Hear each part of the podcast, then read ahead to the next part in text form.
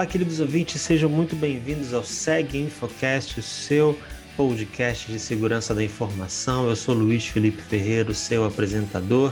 E no episódio de hoje, na verdade, eu estou acompanhado aqui de um super time de feras, um time de estrelas que foram responsáveis pela tradução de mais um livro pela clave Segurança da Informação, o livro The Fifth Domain. A gente vai falar daqui a pouquinho com cada um deles, mas eu já quero agradecer a presença de cada um e dar as boas-vindas para essa equipe maravilhosa, começando pelo Túlio Alvarez. Túlio, seja muito bem-vindo, como vai você? Olá, Luiz, tudo bem? Boa noite aí para você, boa noite aos ouvintes. É uma honra poder estar aqui. Muito obrigado aí pela apresentação. É, eu acho que vale a pena a gente se apresentar, né? O time que está fazendo parte desse trabalho. Eu sou consultor da Clave Segurança da Informação, colunista do blog Seguinho. Trabalho com pesquisas na parte de gestão de riscos, inclusive a parte de gestão de risco cibernético. Nós fizemos o último podcast com esse, com esse tema, né? Eu servi a Marinha por mais de 30 anos, sou mestre em ciências navais e tenho especializações na área de redes, segurança de redes, criptografia e gestão empresarial. E estamos aqui para trabalhar esse tema de hoje, que é o livro, né, do quinto domínio. É um livro interessantíssimo que a gente vai comentar daqui a pouco com essa equipe que trabalhou na tradução e revisão do livro, tá? Maravilha, seja muito bem-vindo. Túlio já comentou, a gente já participou de um outro Segue Infocast, onde conversamos sobre os perigos do, da segurança cibernética no setor marítimo. Se você ainda não ouviu, vale a pena escutar. Vou, vou agora vou receber um outro amigo que também já foi, esteve comigo aqui no Segue Infocast. Daqui a pouco a gente vai trazer aí o, o, quem está aqui pela primeira vez, mas eu quero receber mais uma vez o nosso amigo Luciano Lima. Como vai você? Tudo bem? Olá, Luiz, tudo bem? É prazer novamente aí. Obrigado pelo convite, né, de participar desse SEC Info com vocês aí. É, falando rapidamente, né, o pessoal já me conhece aí, pelas histórias antigas aí de vários webinars que nós fizemos juntos também, né? É, eu tenho trabalhado aí dedicado na área de segurança há aproximadamente 14 anos, né? Dedicado com a parte de information security. É, atualmente eu trabalho numa Big Four, né? Na parte de gerência como cibersegurança e já escrevi alguns livros aí, né? Na parte de certificação do Security Plus, do CISA Plus, né? E estamos aí disponível para compartilhar um pouco aí do trabalho também e, e dar algumas dicas para os ouvintes aí que estamos acompanhando. Maravilha, seja bem-vindo mais uma vez. Agora vamos trazer aqui quem, quem os novos, novos convidados aqui no Segue Infocast pela primeira vez, começando aqui pela ordem alfabética, Antônio Carlos Borges. Seja muito bem-vindo. Como vai você? Tudo bem? Bem, boa noite a todos aí. É, inicialmente é um prazer é, participar dessa equipe, né? É, inclusive uma das das, é, dos, das motivações do, do, de participar dessa dessa equipe seleta, né? Foi é, o tema, né? Eu me apresentando aqui rapidamente, eu sou oficial da Marinha do Brasil, né? conheço o Túlio há um bom tempo, a gente labuta nessa parte na área de segurança há um tempo, mas eu já tenho uma história de, de longa data, né? Eu já trabalho nessa área de TI na Marinha, né? Há uns 33, 34 anos, né? O pessoal às vezes fica brincando comigo que eu sou um tanto quanto dinossauro, né? Que eu trabalhei com, Cobra 540, trabalhei com, com PC 300, PC 500, computadores NIDA 200 Plus e já estou trabalhando nessa área de segurança mais ou menos. Eu comecei com infra e hoje já trabalho com segurança em torno de uns, de uns 20 anos. Né? Atualmente eu estou no Comando de Defesa Cibernética, né? apesar de ser da Marinha do Brasil, é, eu estou no comando conjunto e faço parte lá do Estado-Maior Conjunto do, do, do, Comando de Defesa Cibernética. Né?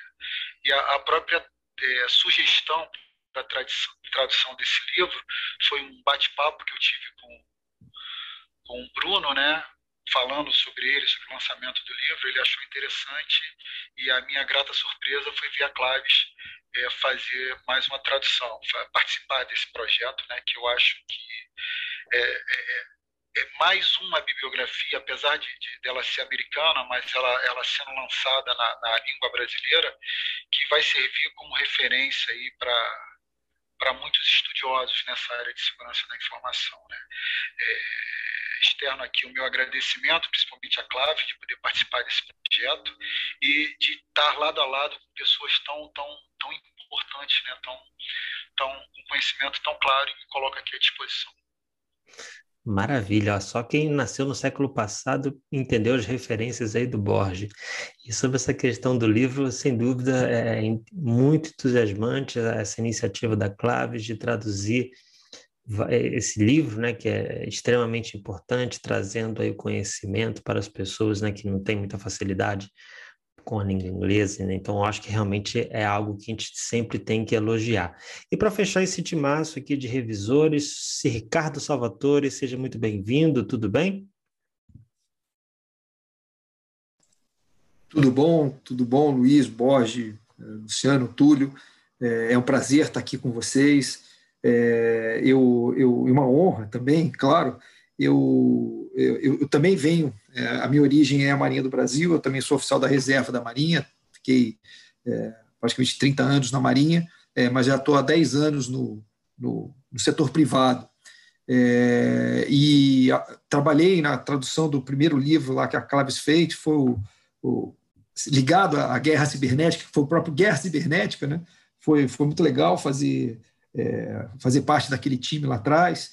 E, e, esse livro agora, né, o, o, o Quinto Domínio, né, é, é, um, é, uma continuação né, do, do, Guerra Cibernética. Então foi muito, muito bacana eu acompanhar isso.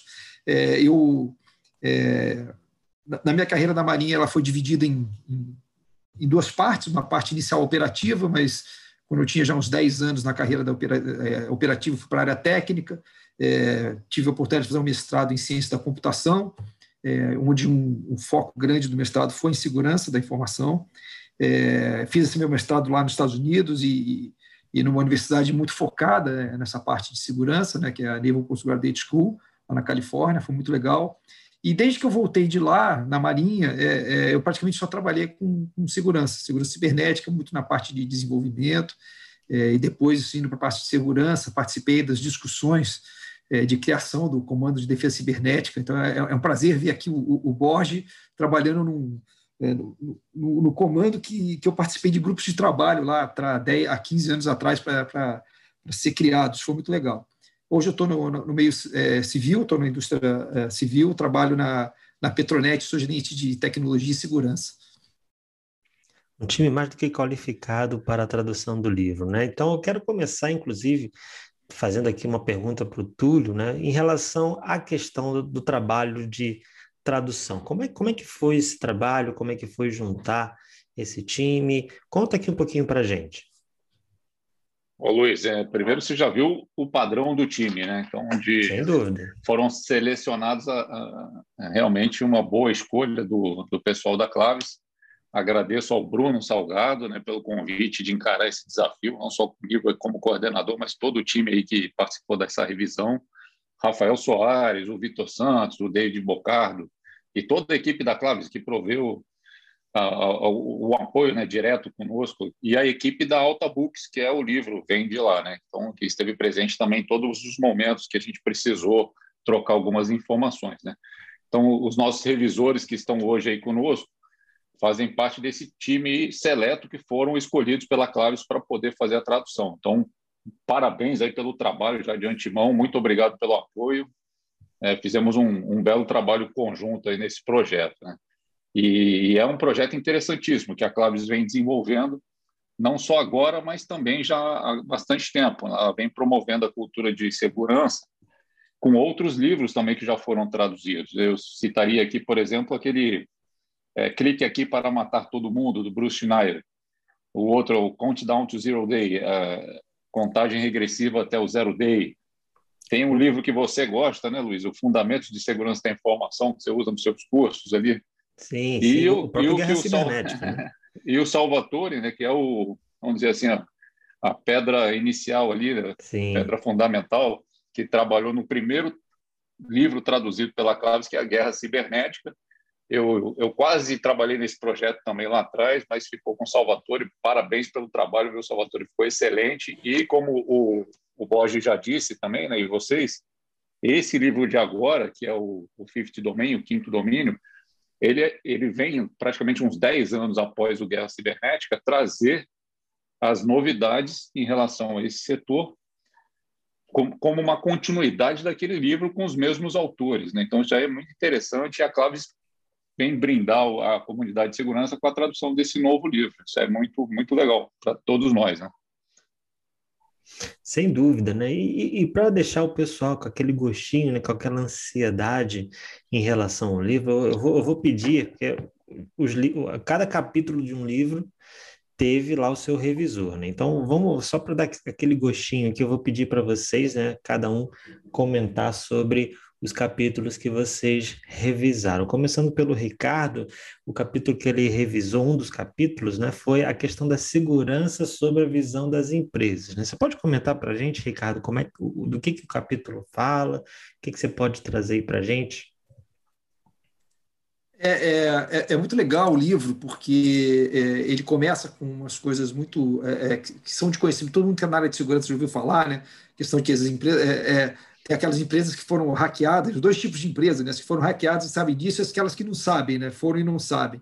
E, e ele começa com isso, ele vai desenvolvendo, é, é, ele explica que se não é assim tão fácil, se você faz o básico, não é assim tão fácil você invadir uma empresa, ele vai explicando é, é como isso foi, é, da onde ele tira essas ideias, é, é e, e, e, ele chega num ponto em que ele começa a falar da, da, da Cyber Kill Chain, né, da, da cadeia de, ataque, e, e, e, ele dá umas ideias é, de que assim, aonde você tem que concentrar os seus esforços, né? E como é importante as empresas fazerem isso, né? A gente tem um caso agora, assim, tá, tá aí, né? A Colonial Pipeline, tá aí um, é um caso típico disso, né? É, assim, fazer o básico, ele fala muito nisso, né? E, e, e coloca em, em, perspectiva várias coisas que a gente usa no dia a dia das empresas, o Mitre Attack, a matriz Attack do, do, do Mitre, é, o, o, próprio é, framework do NIST, né? ele fala assim, por que, que a gente foca tanto no framework do NIST, é, na, na, proteção, né? É, e esquece um pouco da recuperação? É, por que, que a gente está tão preocupado em, em, proteger, proteger, proteger e não está tão preocupado em recuperar? Ele fala que você tem que, na verdade, é, dividir as ações né, é, em, em todas as, as cinco etapas do, do framework, e, e, ele vai colocando em perspectiva, é uma pessoa que conhece muito o, aonde nasceram essas coisas todas. Né? Os autores, é, é, tudo isso que eu estou falando aqui nasceu é, é, lá no, ou no governo americano ou no meio tecnológico americano. Então é muito legal, porque você vai, vai aprendendo de onde nasceram algumas coisas que você usa, e ele coloca essa questão da resiliência cibernética, que isso é básico. Né? Ele considera que a, a grande estratégia do dia de hoje é a resiliência cibernética, que é você se recuperar rapidamente do ataque. É mais importante fazer isso do que você efetivamente é, é, é, ficar focando só na proteção, né? porque os custos para uma empresa fazer isso são muito grandes. É, é, é bastante, é interessante ele, ele desenvolver isso, e, e ele coloca é, uma questão muito assim, importante, né? que, que a responsabilidade pela defesa cibernética, né? ele fala aí do quinto domínio, a gente vai falar disso mais um pouco na frente, né? É, mas ela não pode ser, é, ela não é que nem a defesa do, do território, né, vamos dizer, do território de uma nação. Né? Primeiro que o, o cyberespaço não é um território. É, e o cyberespaço ele é criado por empresas, né, não por nações, né, nações-estado. Então ele, ele acha que essa responsabilidade tem que ser dividida, ela tem que ser compartilhada, na verdade. Né? E ele vai colocando isso é, é, ao longo do livro de uma maneira é bem enfática, às vezes, às vezes em alguns pontos, né? tem um ponto de vista é, é, bem próprio, é, como o Bosch falou, muito voltado para os Estados Unidos, para o mercado deles, mas a gente não pode esquecer que é o país mais conectado do mundo, né? e é também o país mais atacado do mundo né? nessa área é, do espaço cibernético. Então, é, é, é importante a gente ouvir o, o que está sendo dito e o que está sendo falado lá. Impressionante, né? Como, como às é. vezes o simples funciona, né? O básico funciona e muitas empresas né, não dão importância a isso, né? Então essa questão realmente é, é, é muito relevante. Túlio, você é, tem, quer... É, é, tem só tem um ponto, Luiz, que é muito legal que ele fala, né? Que é assim só tem opções ruins, né? Da defesa cibernética só tem opções ruins. Mas a menos ruim é a resiliência cibernética. É muito legal é explicando isso.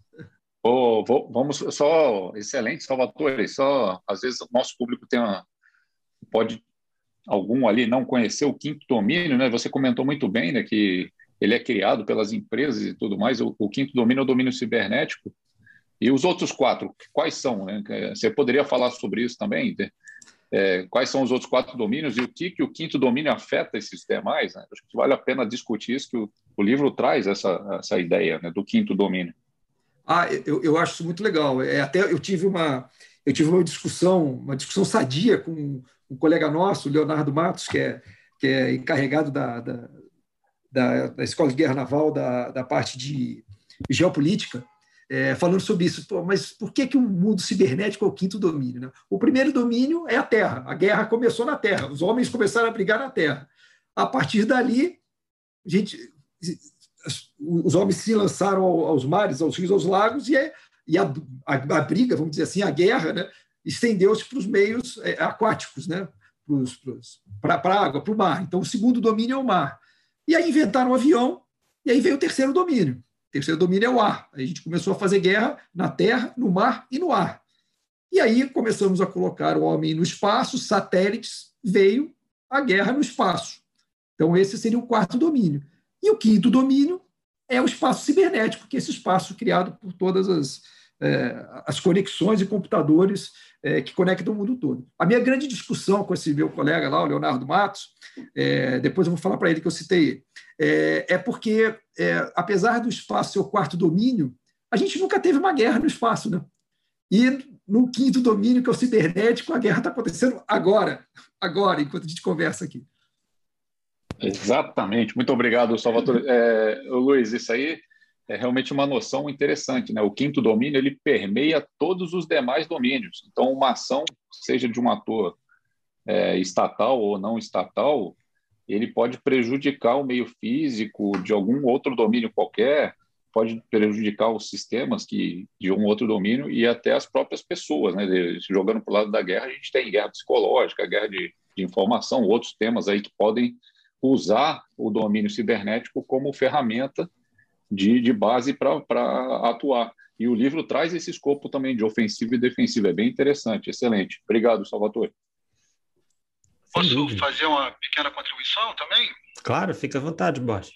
É, é, complementando, né? É, eu até estou falando isso porque lá no, no Comando de Defesa Cibernética, hoje, não só no, no Brasil, mas tanto os Estados Unidos como a OTAN já veem né, esse, esse, quinto domínio, né, é, em que realmente a gente comenta, né, a gente fala do Salvatore falou até interessantemente interessante sobre o, o quarto domínio que é o espaço, né, mas é, as nossas comunicações hoje, principalmente as comunicações militares e os nossos sistemas de geoposicionamento, eles estão no espaço.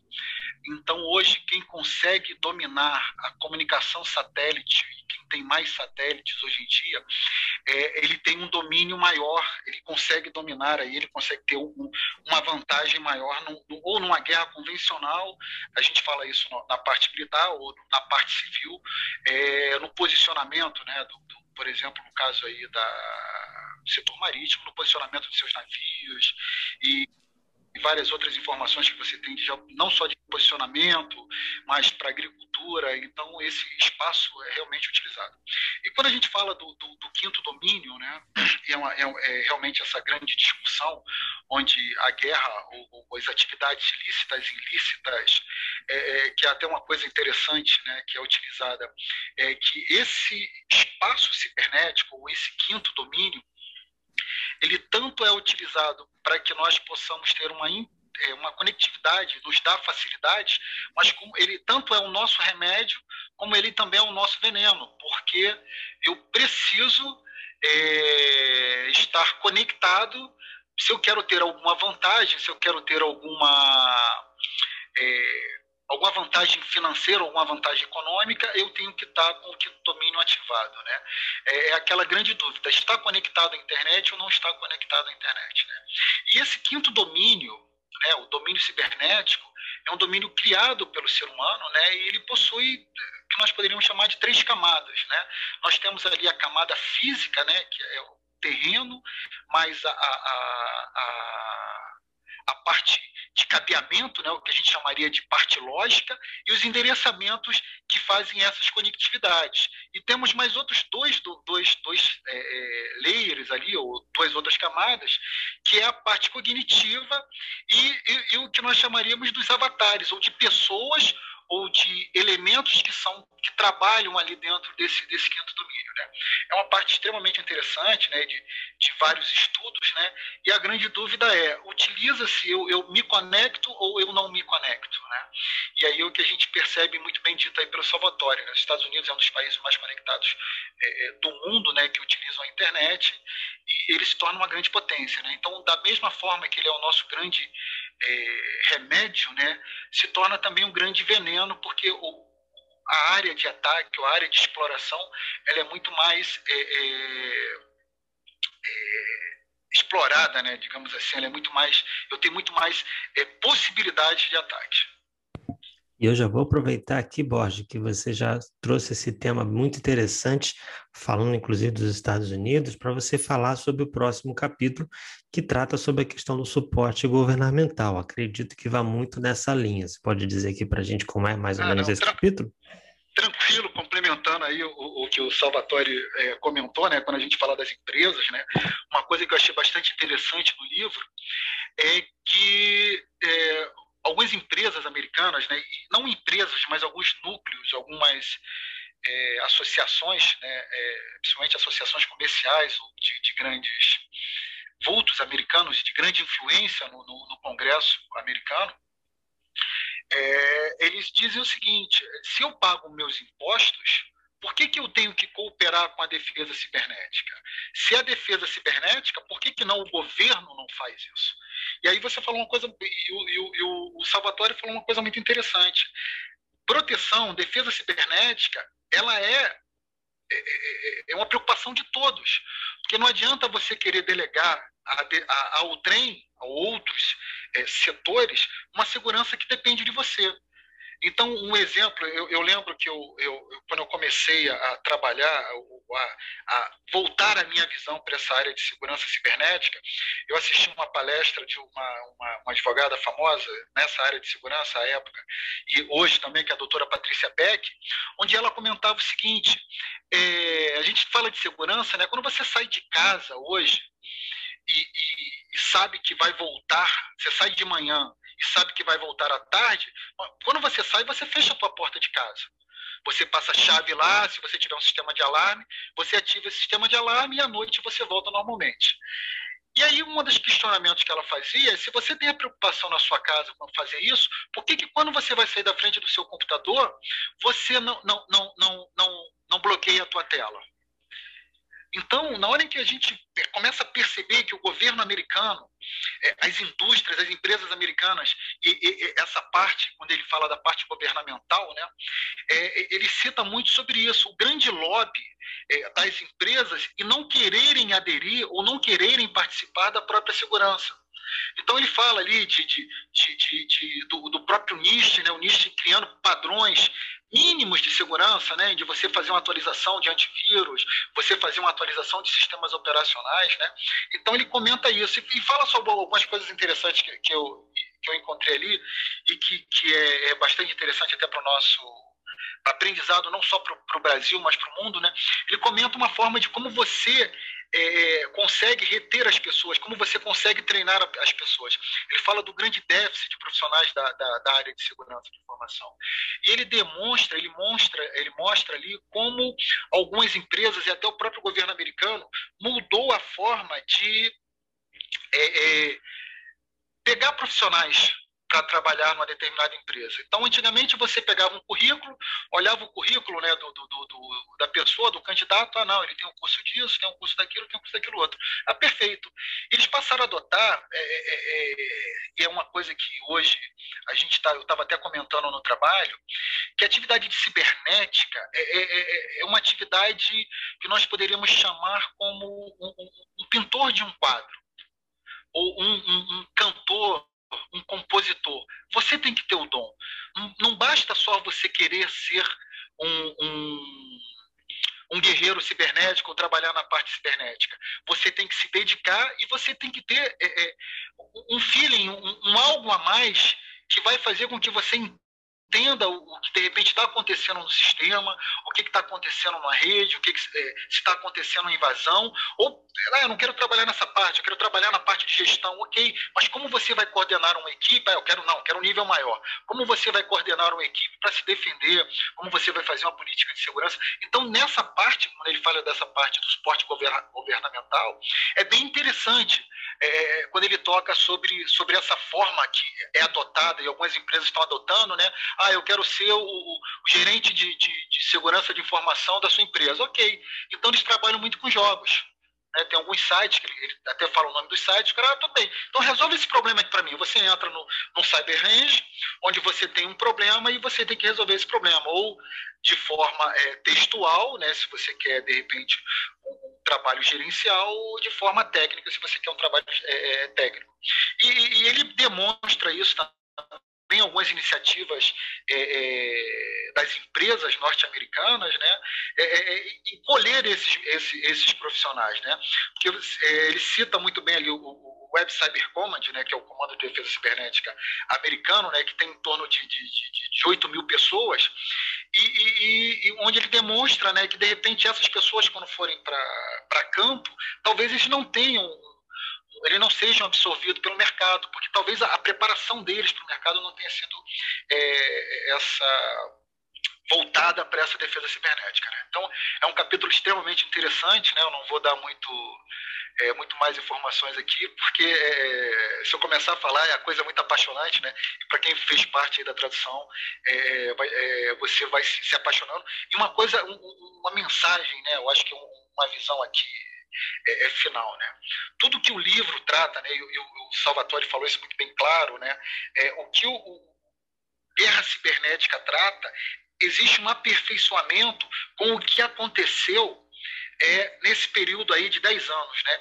E, e, uma das coisas que a gente pode falar bem claro, né, que o bloco cibernético, né, eu tenho um grande mentor que é o General Amin, que foi o antigo comandante de defesa cibernética até o mês passado, ele cita que o bloco cibernético é muito rápido.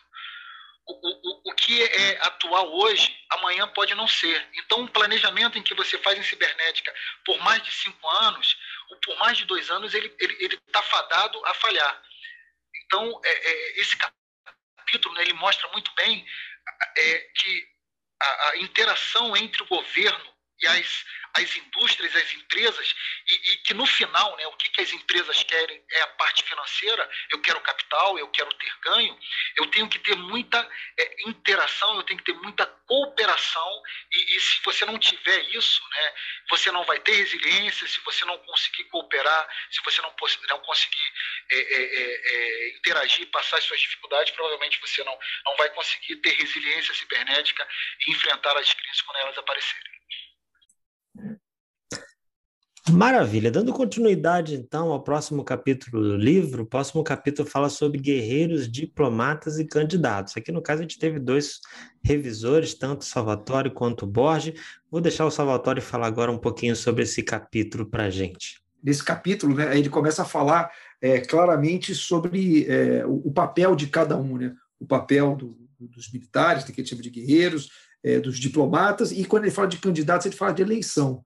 Então é muito legal ver a posição deles em relação a isso, né? um, é um tema é, controverso né? em, em, todos os sentidos, mas se você tem uma visão disso em relação é, é, a, assim, ao conceito de alguém que trabalhou tanto tempo lá no governo americano e, e acompanha esse mundo tão de perto, é, é, um, é, um, é, um, é um autor que a gente tem que ouvir, né? E, e, ele faz algumas simulações de, de, de, futuros próximos que podem acontecer. É, é, ele comenta que, é, por exemplo, a posição do, ele é um pouco crítico com a posição do, do comando cibernético americano, né, do, do Cyber Command americano, de, de, de, ter uma postura muito ofensiva, né? É, a gente, aí a gente remete ao livro o Zero Day, né? O, a contagem regressiva para o Zero Day, que, que ele coloca né, de uma maneira bem enfática que, que assim, é, é, aquela posição ofensiva talvez hoje não, não seria a melhor, e, e, ele fala, em relação aos diplomatas, é que ele acha que, como a internet é, como o próprio nome já diz, é internacional, você tem que ter acordos internacionais, né? são, são leis internacionais, acordos internacionais, é, que isso é fundamental, é fundamental para a gente ter um, um, um, espaço cibernético que quinto domínio seguro. E se a gente pensar bem, né, a guerra, a guerra em todos os meios, né, ela tem, é, é, por mais é, selvagem que ela seja, né, ela tem acordos e, e, e, e leis internacionais baseadas nele. Né? Então, ele, ele, coloca muito isso em, em questão e, fala sobre é, como proteger né, a democracia é, é, com, é, usando a internet. Né? Ele acha que assim, a gente tem que ter meios de usar a tecnologia, o cyberespaço, mas de uma maneira que seja possível para a gente assim, ter o, o nosso a nossa voz ouvida, né? E, e, aí isso acaba juntando muito, né, com o que a gente com, vinha falando antes é, da, da, junção, né, do, do, do, governo com o setor privado, né? É, se a gente olhar, né, os países que acabam que acabaram colocando o governo à frente da internet, né? Você não pode considerar que se que você é, é você começa a controlar um espaço que foi feito para não ser controlado, né? É, é, é muito como como o Borges colocou também no né, do capítulo anterior, né? É, se você controla, você perde toda a vantagem de, da internet existir não controlada. A gente tem exemplos de países que fazem isso, né? É, que tentam controlar, que controlam a internet, mas mesmo esses países têm, é, é, é você acaba é, contornando isso e, e na verdade, as empresas e a própria democracia não seria bom, né? Você controlar tudo. Então ele coloca isso de uma maneira bem é, dividida em, em, três pontos bem interessantes, né? Assim, a visão é, das Forças Armadas, que, que, é, que ele acha que ele coloca um foco mais de defesa. Isso para nós aqui no Brasil é um pouco óbvio, né? O Brasil não é um, é, é um país muito mais voltado para defesa que para ataque, mas não é o caso lá do, do cenário americano. É, ele coloca essa questão é, dos acordos diplomáticos que têm que ser feitos é, e da questão de você proteger os sistemas eleitorais. Né? É, é, é um capítulo muito interessante. Sem dúvida, né? Porque ele já te traz uma visão né, da, da questão da internet, da questão justamente de uma tendência muito natural dos governos, né, de, de controlar, de dominar, né, os territórios, inclusive o território cibernético, né? E, e o ponto importante do próximo capítulo, que é sempre algo para mim muito interessante, é o futuro das guerras cibernéticas, ou as tendências da, da guerra cibernética. Esse capítulo, aí teve uma divisão né, de revisão, o, tanto Luciano quanto o Túlio foram os responsáveis por esse capítulo. Quem é que vai falar sobre, sobre esse capítulo que é, fala sobre o futuro da guerra cibernética? O que, o que, que nos espera? É, o que eu queria citar aqui, né, os autores eles falam sobre a, a tendência, né, que para muitos que, que são da área é uma, uma coisa normal, mas é uma tendência que para muitos ainda não é uma coisa, uma, uma realidade assim, sobre a questão dos do dispositivos IoT, né? Os, os, dispositivos IoT, a cada dia, né, eles vêm tomando aí é, presença, né, tanto no mundo é, é, pessoal, né, o doméstico, né, quanto o corporativo, né. Hoje você entra numa sala de reunião, por exemplo, tem Smart TV, tem é, aquelas assistente inteligente, tem um monte de dispositivos ali que já estão conectados, né? E aí ele traz, né, uma, uma, uma mensagem, fala assim, olha, o, o quanto isso realmente é está protegido, né? Na grande verdade, né, como é sabido aí por todos aí da, da área, né, existe uma, uma deficiência muito grande, né, com relação à segurança do, dos dispositivos IoT, né? O, por exemplo, os fabricantes não têm uma padronização, né, para esse mundo IoT. É, falta é, é, aspectos de, de, segurança né, com relação a, a seguir uma, uma norma ou boas práticas, por exemplo. Né? E aí, indo um pouco mais à frente, né, os autores também citam sobre a inteligência artificial. Né? Inicialmente, né, ela foi concebida aí para tra trazer um benefício para tecnológico, vamos falar assim, né, para automatizar processos, trabalhos, né, mas é, com a, o avanço né, dessa tecnologia, né, foi se observado aí que existe uma corrida armamentista, né, utilizando a inteligência artificial, né, que é justamente para fazer ataques cibernéticos nesse novo mundo, né. Então, assim, o, o, futuro, né, que nos que nos promete aí, vamos falar assim, com relação à guerra cibernética, vai ser bem desafiador, né? Porque assim, a gente vai ter que lutar contra máquinas, né? Vamos falar assim, basicamente, né? Inteligência artificial, computação quântica, né? E, e isso realmente vai ser uma coisa que o profissional do futuro, né? Vai ter que se qualificar muito mais do que o presente, né? Ele vai ter que ter uma, uma, um conhecimento aí, vamos falar assim, multidisciplinar, além do da parte de segurança, além da parte tecnológica em si. Ele vai ter que se adaptar a esse novo momento aí com a, a parte de inteligência artificial, computação quântica e tudo mais que possa vir no futuro, né? O, o, que eu particularmente acho assustador é a combinação 5G com internet das coisas, né? ou seja, a inteligência artificial saindo do mundo cibernético e tocando o mundo físico através da internet das coisas. E outro ponto também que, que me causa muita estranheza, né? a internet está aí, ela nasceu lá nos anos 90, né? tivemos aí minimamente uns 20 anos de aprendizado, e como o Luciano muito bem colocou, ainda assim parece que não aprendemos e, e a gente tem visto infelizmente, uma falta de padronização né, dos, dos dispositivos e a gente achou, né, que já teríamos aí pelo menos alguma alguma maturidade nesse sentido, entretanto, o que a gente tem visto é justamente o contrário, parece que ainda não aprendemos, né? Salvatore. É, não, eu queria falar sobre essa questão de futuro, eu me lembrei de, um, de uma situação, é, como o Luciano colocou, né, essa, essa questão de você olhar para frente, quando eu estava lá em 2005, fazendo meu mestrado nos Estados Unidos, eu, eu, eu, tive o prazer de assistir uma palestra. Ele foi convidado lá na universidade do Vint Cerf, né, que é um dos criadores da internet. Né? E, e ele falava lá que eles estavam criando, né, é, discutindo protocolos para a internet espacial. Quando ele falou aquilo, eu falei assim, pode ser, né? Desculpa. Aí o que a gente está vendo hoje, né? O que a gente está vendo hoje é as pessoas lançando satélites, né? A SpaceX está fazendo isso, né? para criar uma internet é, é, totalmente conectada no espaço, né? não é mais aquela questão de satélite estacionário e tal.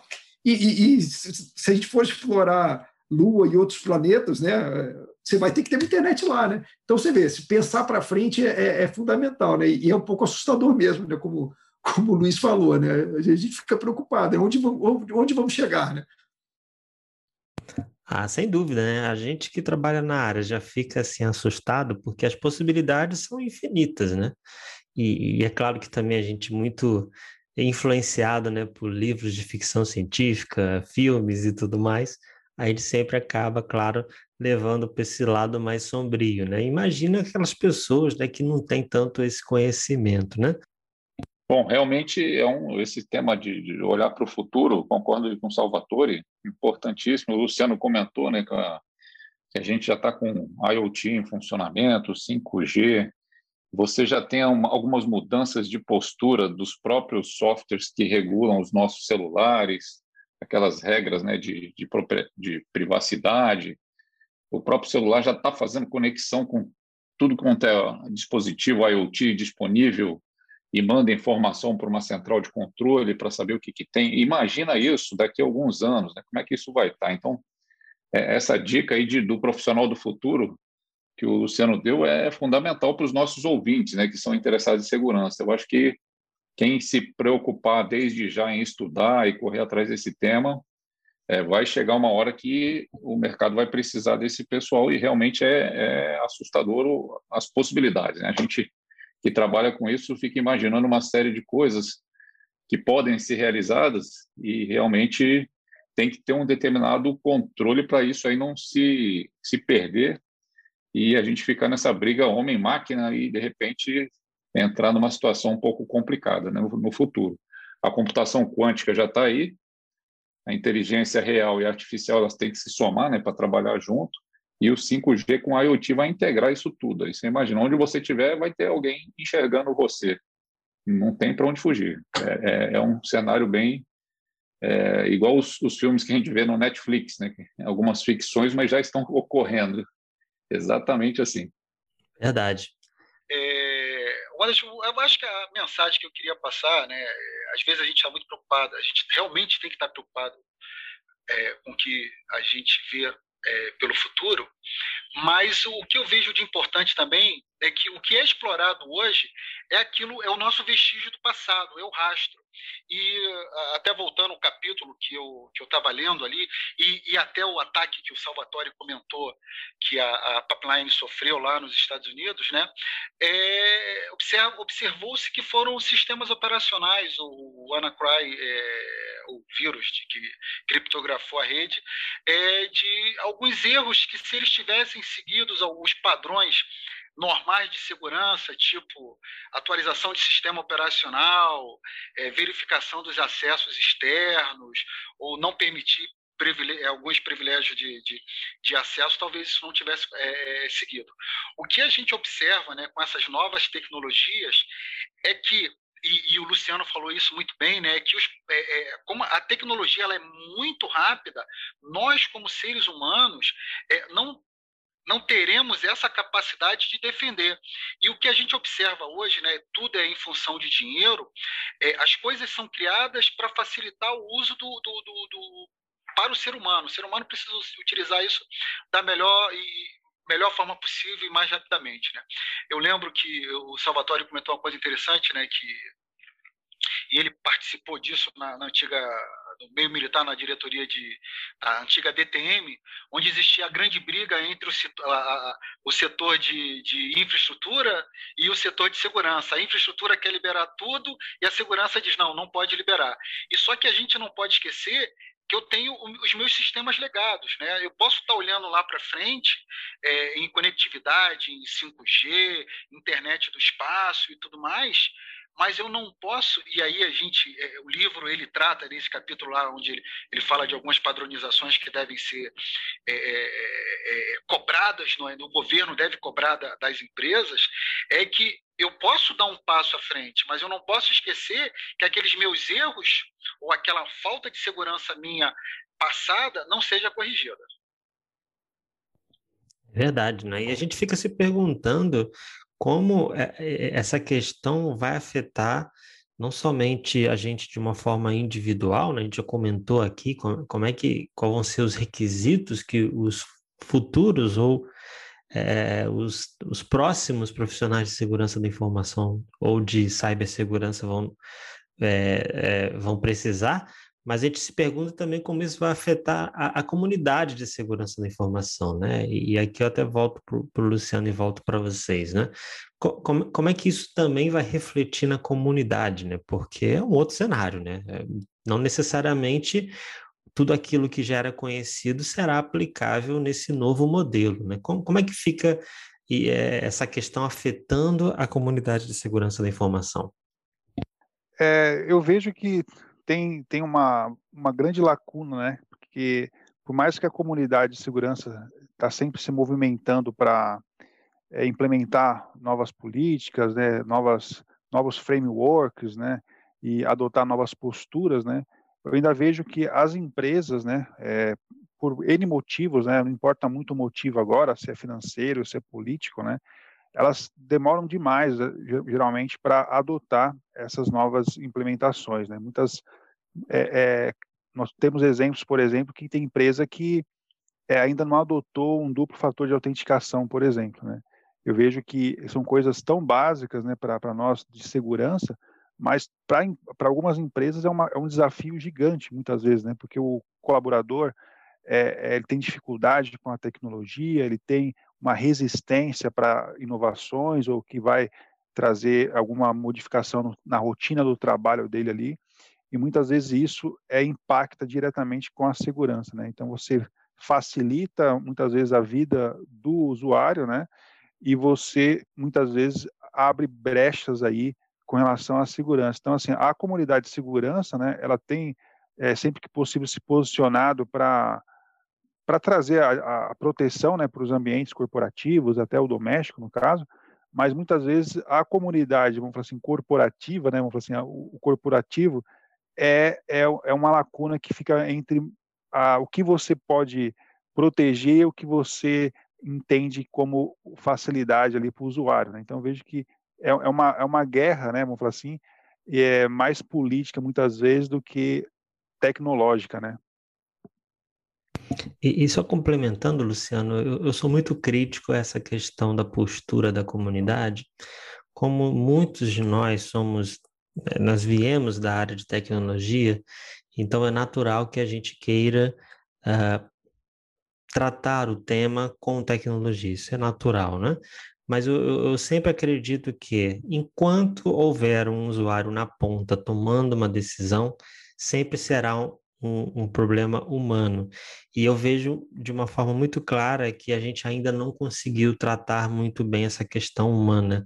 É claro que no futuro próximo, eu imagino que os assistentes, nós teremos assistentes que, inclusive, irão cuidar da nossa segurança cibernética. Hoje já existem diversos assistentes, mas eles não fazem essa filtragem, vamos dizer assim. Mas acredito que no futuro próximo isso vai acontecer. Mas ainda assim, a decisão continua sendo do, do, usuário. Então, enquanto esse usuário, esse ser humano, não for treinado, não for conscientizado, o risco sempre, sempre haverá, né? Eu acho que a gente falha muito nessa questão e os profissionais de segurança também. É, esse background de tecnologia que é muito necessário, me parece ainda que, que cega um pouco, né, os profissionais, né? Eu acho que enquanto o, essa questão humana não for discutida ou for tratada, eu acho que a gente sempre vai acabar correndo atrás do prejuízo, né? Essa, essa é a minha opinião.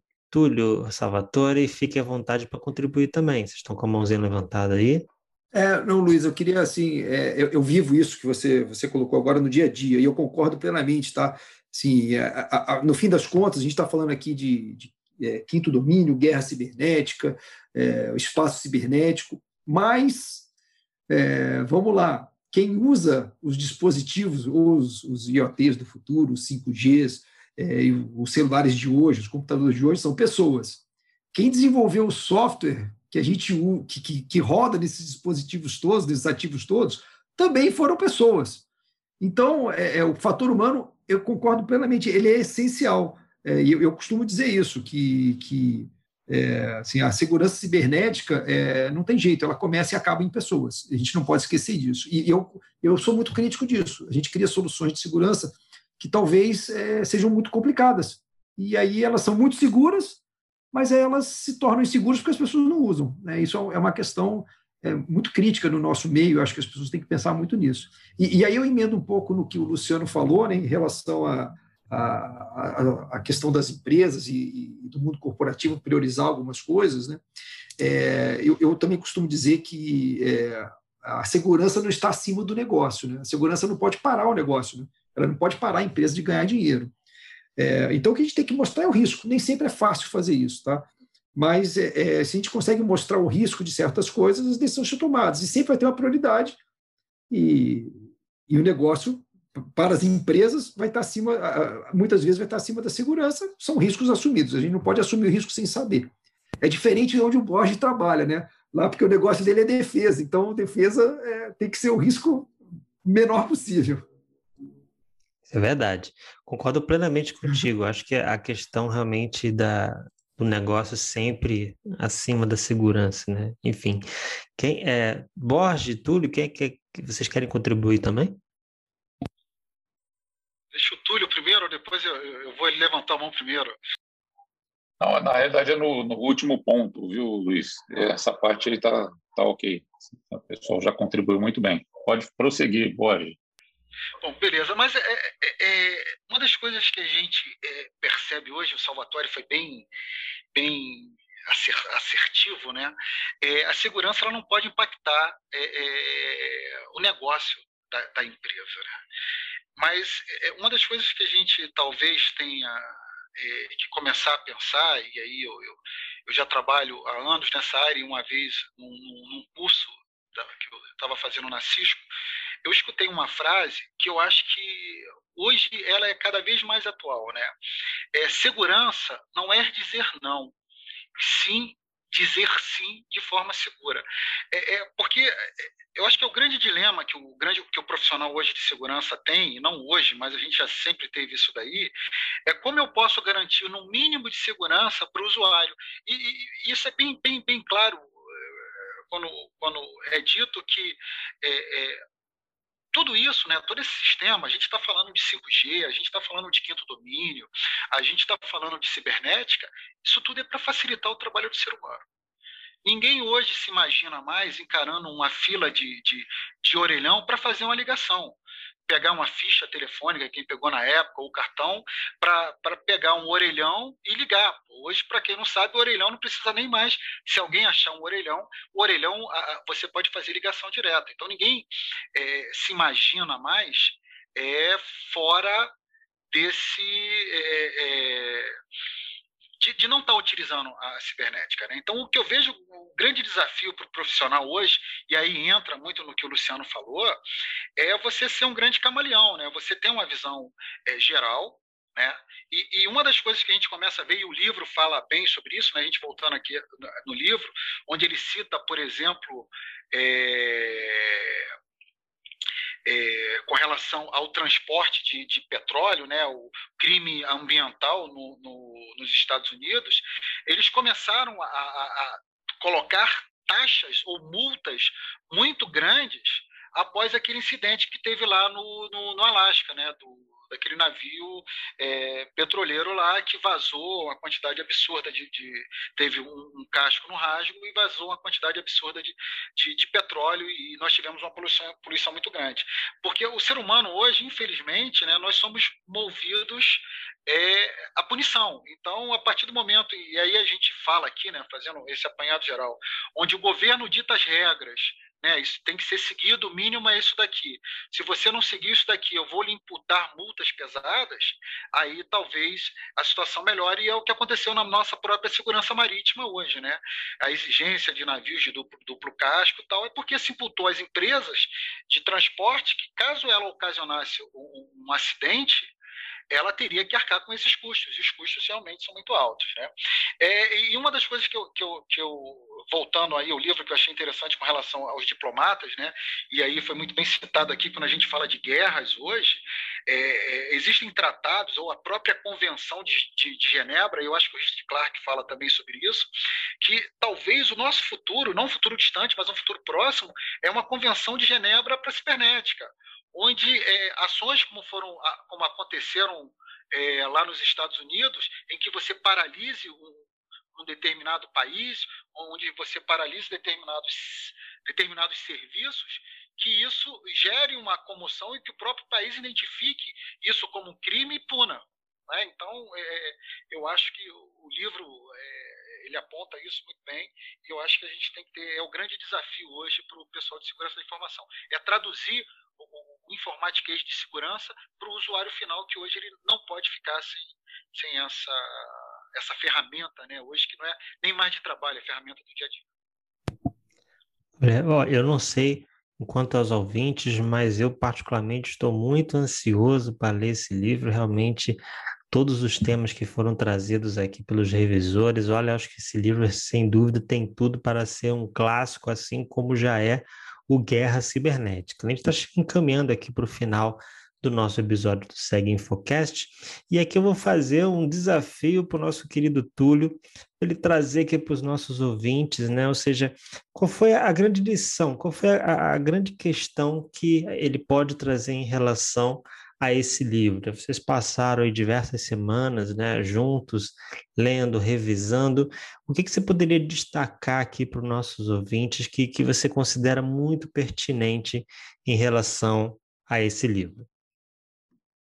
Bom, Luiz, o, esse livro, O Quinto Domínio, né, ele, vai, ele vai colocar o leitor praticamente dentro de salas de conferências, laboratórios de software, vai tratar a defesa cibernética, vai falar sobre os adversários hostis, sendo eles atores estatais ou não. Então, ele traz realmente um escopo muito interessante. Né?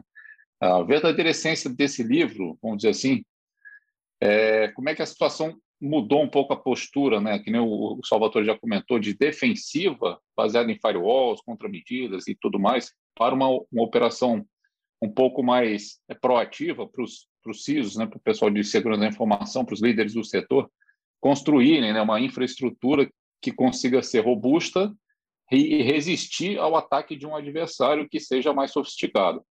Então, acho que ele traz muito dessa parte e a palavra-chave do livro é resiliência. que é a capacidade de resistir e recuperar de um ataque. É uma leitura, assim, é, eu gostei muito, uma leitura envolvente, e eu tenho certeza que os nossos é, leitores aí e, e, ouvintes do nosso Infocast vão gostar do livro. Logicamente, ele tem algumas peculiaridades da parte política, pelo autor ter trabalhado, né, os autores terem trabalhado com determinados presidentes, ele faz alguns questionamentos, mas passando por cima disso, a gente vê que o livro tem é, muitos ensinamentos para todos nós. E vários deles foram comentados aqui no podcast pelos nossos revisores, e eu agradeço já de antemão essa participação aqui com você e com todos os nossos amigos aí profissionais da área. Eu que agradeço por vocês terem aceito o nosso convite. Eu acho que foi muito bom, muito positivo. Sem dúvida, deixou aqui todos os nossos ouvintes bastante ansiosos né, para o lançamento desse livro. E, aliás, eu já faço aqui um spoiler: a, a Clave já está preparando a tradução de um próximo livro chamado Sandworm. Não vou nem trazer mais spoiler, porque senão o pessoal já está ansioso com um, já estão falando que vai trazer o outro, aí pronto, aí que o pessoal aqui não vai dormir mesmo. Mas eu quero agradecer a presença de cada um de vocês. Vou, vou fazer aqui as considerações finais. Vamos começar então pelo Túlio. Túlio, suas considerações finais aqui para os nossos ouvintes. Bom, eu citaria para não deixar de ler o livro, seja você um profissional de segurança da informação, seja você um interessado no assunto, até mesmo leigo. Eu acho que é um livro que não é técnico e, e ele traz realmente uma visão atual do que está se passando lá nos Estados Unidos, que a gente pode trazer muitas lições aprendidas aqui para o Brasil. É um livro bem relevante, atual e, e, vale a pena ser lido por todos nós, né? Vale a pena mesmo. E, e, afeta diretamente cada um de nós, né? Realmente, como você falou. Di, não, não, diretamente mesmo, não só a parte pública, no setor público, o setor privado, como as pessoas, né? A partir do momento que você tem conhecimento do que está acontecendo, do que pode acontecer, e com as propostas do livro, que você é, tem condição de preparar uma certa defesa, evitar alguns riscos, trabalhando em conjunto, né? É, é realmente interessante você ter essa visão para poder entender o jogo, o que está acontecendo no mundo e ter uma posição um pouco mais clara, né, para poder até trabalhar ou atuar dentro das suas limitações pessoais mesmo. Maravilha, muito obrigado, Túlio, pela presença. Luciano, suas considerações finais para os nossos ouvintes. Ah, eu concordo 100% com o Túlio aí. É, realmente o livro é fantástico, é para qualquer público mesmo, não somente para o pessoal de segurança. Então, é, é, é, um presente aí que com certeza vale é, para quem quer dar um presente um livro, né? É, é um grande presente para quem ficou ansioso. Eu recomendo adquirir esse livro porque é um investimento, né, em conhecimento e também para a pessoa se basear, né? O que, que vai, o que nos espera aí no futuro, né? Então é, é um, uma fonte de conhecimento riquíssima, né? E já traduzida e revisada aí pelo pelo time, né? Então agradeço a Claves, ao Túlio ao Ricardo Salvatore, ao Borges, todo mundo aí que é, nós fizemos um trabalho intenso aí na, nas revisões, né? E a, também a você, né, Luiz, que nos, nos acompanhou aí com, a, com, a, com, com o Infocast aí, e estamos aí disponível aí para qualquer nova ação. Maravilha, muito obrigado por ter aceito o nosso convite. Seguindo aqui com os nossos revisores, Antônio Borges, muito obrigado pela presença, suas considerações finais complementando né, o que os nossos é, amigos comentaram, né, eu acho que é da mesma forma que o livro Guerra Cibernética, né, dos mesmos autores, é uma fonte de consulta né, até hoje para quem tem um, quem quer ter uma, uma visão né, de, de, sobre a guerra cibernética, né, que, que passa nos Estados Unidos, é, o Quinto Domínio também será uma leitura obrigatória para quem está trabalhando na área de segurança da informação. Né. Ele mostra uma visão é, é, atualizada né, dos assuntos e, e, uma coisa bastante interessante que a gente que a gente é, vê isso é um país que vive isso dia a dia né? os Estados Unidos é, é atacado diretamente e essas lições né, que são passadas nos livros eles servirão muito não só para nós que somos dessa área de segurança, né, mas para o próprio leigo ter um, uma noção, ele, ele tem uma forma didática de, de, de, de falar, de, de mostrar conteúdo que é, vai ser útil para todos. Né? Então, será, eu acho que será o próximo livro de cabeceira para muitos que, que labutam nessa área de segurança da informação ou que querem ter um conhecimento maior sobre isso.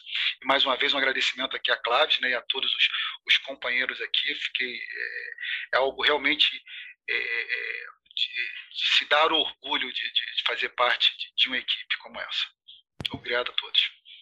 Muito obrigado. E para fechar aqui rapidinho, Salvatore, suas considerações.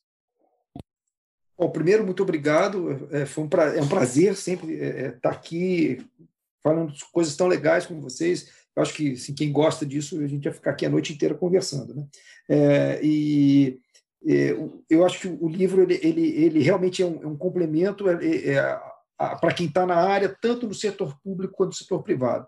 É, eu que já passei, no, estou em um, já passei por outro, eu acho que ele, ele, mostra claramente isso, como tudo falou, a resiliência, e ela, a resiliência ela vai ser conseguida com um trabalho conjunto, né? acho fundamental. E, e para quem está nessa área, quem, quem se interessa, é, não só por guerra cibernética, ou por segurança cibernética como um todo, é, eu digo que é obrigatório. Ler o, o Guerra Cibernética, é, depois ler o, o, Quinto Domínio, que vai ser lançado agora, e aí você, para pegar fatos bem claros de que situações que aconteceram ligadas a esses dois livros, que são talvez um pouco mais é, é, ligados à, à, parte, dizer assim, teórica, né? Você pega o, o Zero Day, né, por causa da guerra cibernética, e o Sandworm, que vai ser lançado agora, numa outra situação. Se você ler esses quatro livros, você vai estar entendendo o que é o espaço cibernético e, e, e onde nós estamos.